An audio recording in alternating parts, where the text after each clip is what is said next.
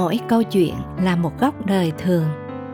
Ước ao bạn sẽ tìm thấy những bài học ẩn chứa trong từng câu chuyện mà hạt muối muốn được chia sẻ cùng bạn.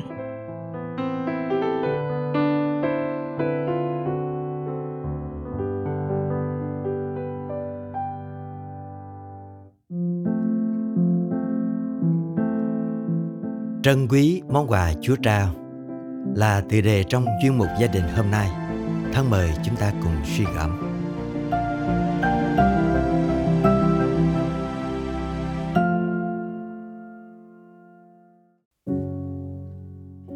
Một câu nói rất quen mà chúng ta thường được nghe: con đẻ ra ai mà chẳng thương. Thế nhưng thực tế ngày hôm nay, vì cuộc sống ngày càng bận rộn nên thì giờ riêng tư cần cũi quan tâm cho con cái càng bị cắt giảm. Bên cạnh những bận rộn của cuộc sống, sự bùng nổ của thế giới công nghệ cũng là một trong những nguyên nhân khiến con cái ít được cha mẹ quan tâm đúng mức.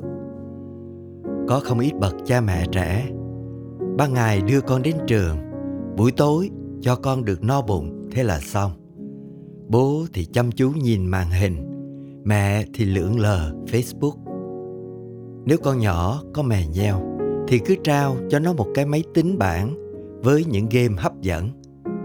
Thế là cả nhà trở thành gia đình công nghệ, chẳng ai quấy rầy ai. Một số khác thì khỏa lấp sự thiếu sót của mình với suy nghĩ. Tài chánh thay thế tình thương. Họ chu cấp cho con mọi tiện nghi vật chất và giao trách nhiệm chăm sóc chúng cho ông bà hoặc người thân trong gia đình, thậm chí là người bảo trợ hoặc vú nuôi. Một báo cáo mới đây có thể khiến nhiều người giật mình. Tại Bệnh viện Nhi đồng một, có đến bốn mươi lăm phần trăm trẻ ở lứa tuổi mẫu giáo đến khám do chậm nói. Tình trạng này cũng được ghi nhận tại khoa tâm lý Bệnh viện Nhi đồng hai. Nhưng điều đáng nói là những trẻ chậm nói hoặc mắc bệnh tự kỷ, phần lớn lại là những trẻ sinh ra trong gia đình khá giả. Và ngay trên một đất nước phát triển như Mỹ, một nghiên cứu về y tế cho biết tỷ lệ rối loạn phổ tự kỷ ở trẻ em và thanh thiếu niên đã tăng đột biến gần năm mươi hai phần trăm trong thời gian qua. Và đâu là lý do dẫn đến thực trạng trên? Theo Baroness Greenfield, giáo sư về dược lý học tại Đại học Oxford cho biết, bộ não con người cần một môi trường kích thích để tăng trưởng và phát triển tốt. Trẻ em dưới năm tuổi sẽ học cách giao tiếp bằng mắt với cha mẹ, người thân.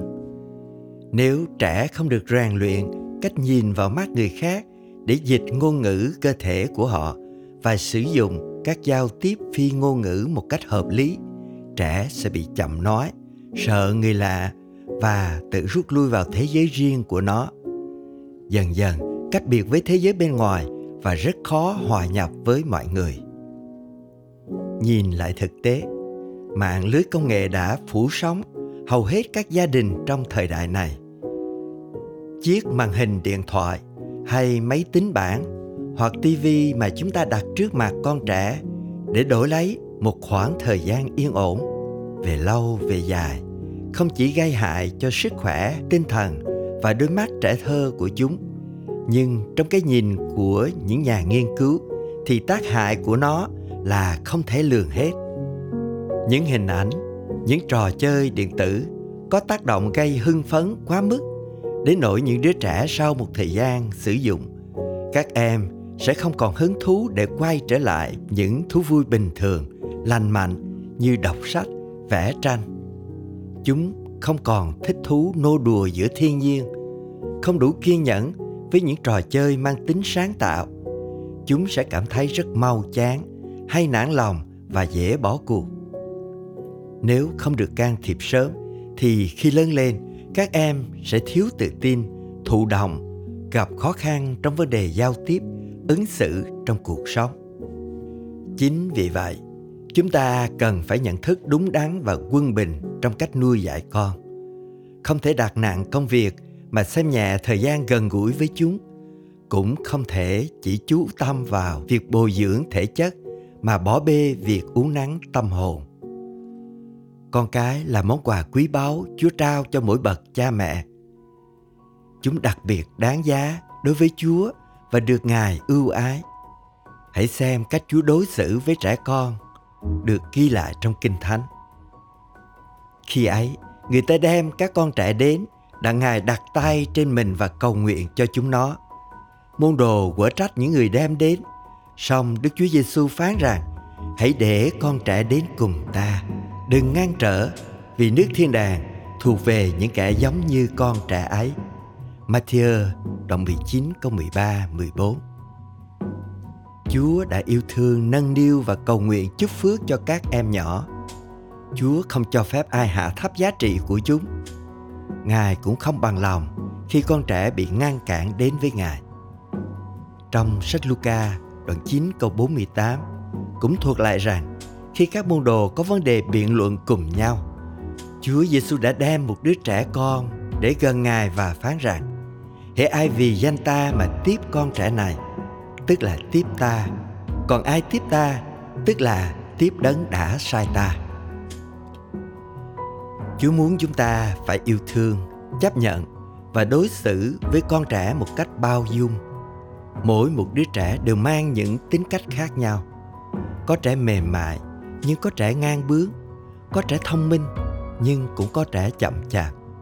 Dù vậy, mỗi trẻ đều quan trọng. Chúng như hạt giống Chúa giao cho chúng ta để gieo trồng. Hãy quan tâm và chăm sóc đúng mức. Không ai có thể nói mình bận rộn hơn Chúa, vì Ngài chỉ có thời gian rất ngắn ngủi để thi hành chức vụ lớn lao trên đất. Nhưng Ngài vẫn dành cho trẻ em một sự quan tâm đặc biệt, vì Ngài nhận biết giá trị của từng đứa trẻ. Ngài muốn chúng ta hiểu rằng cách chúng ta đối xử với trẻ có ảnh hưởng vô cùng quan trọng trên đời sống của chúng. Vì vậy, hãy chắt chiu từng thời gian bên con.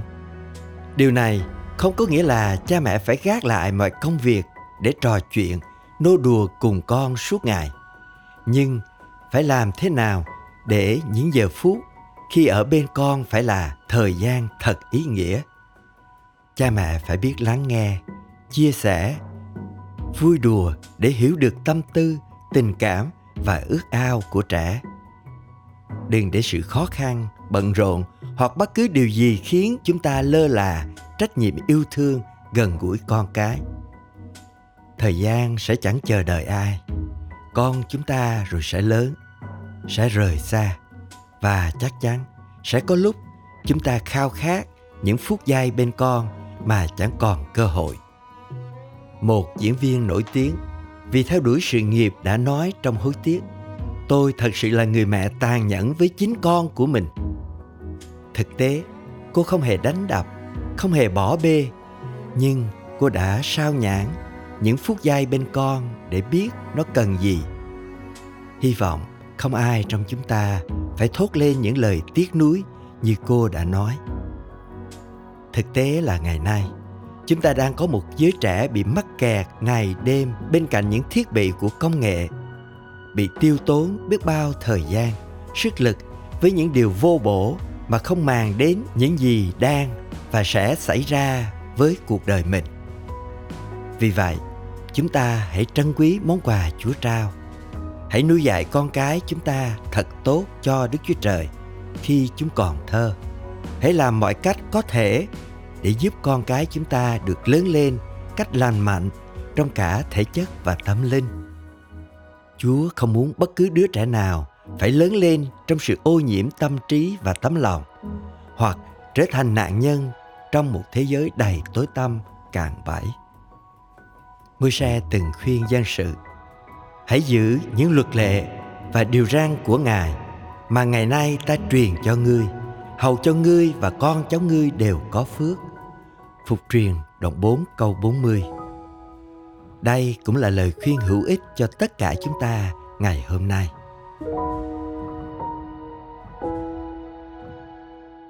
Chúng ta cùng cầu nguyện. Lạy Chúa, chúng con biết việc nuôi dạy con cái là một hành trình tuyệt vời, nhưng cũng là hành trình đầy thách thức. Xin Chúa đồng công với chúng con.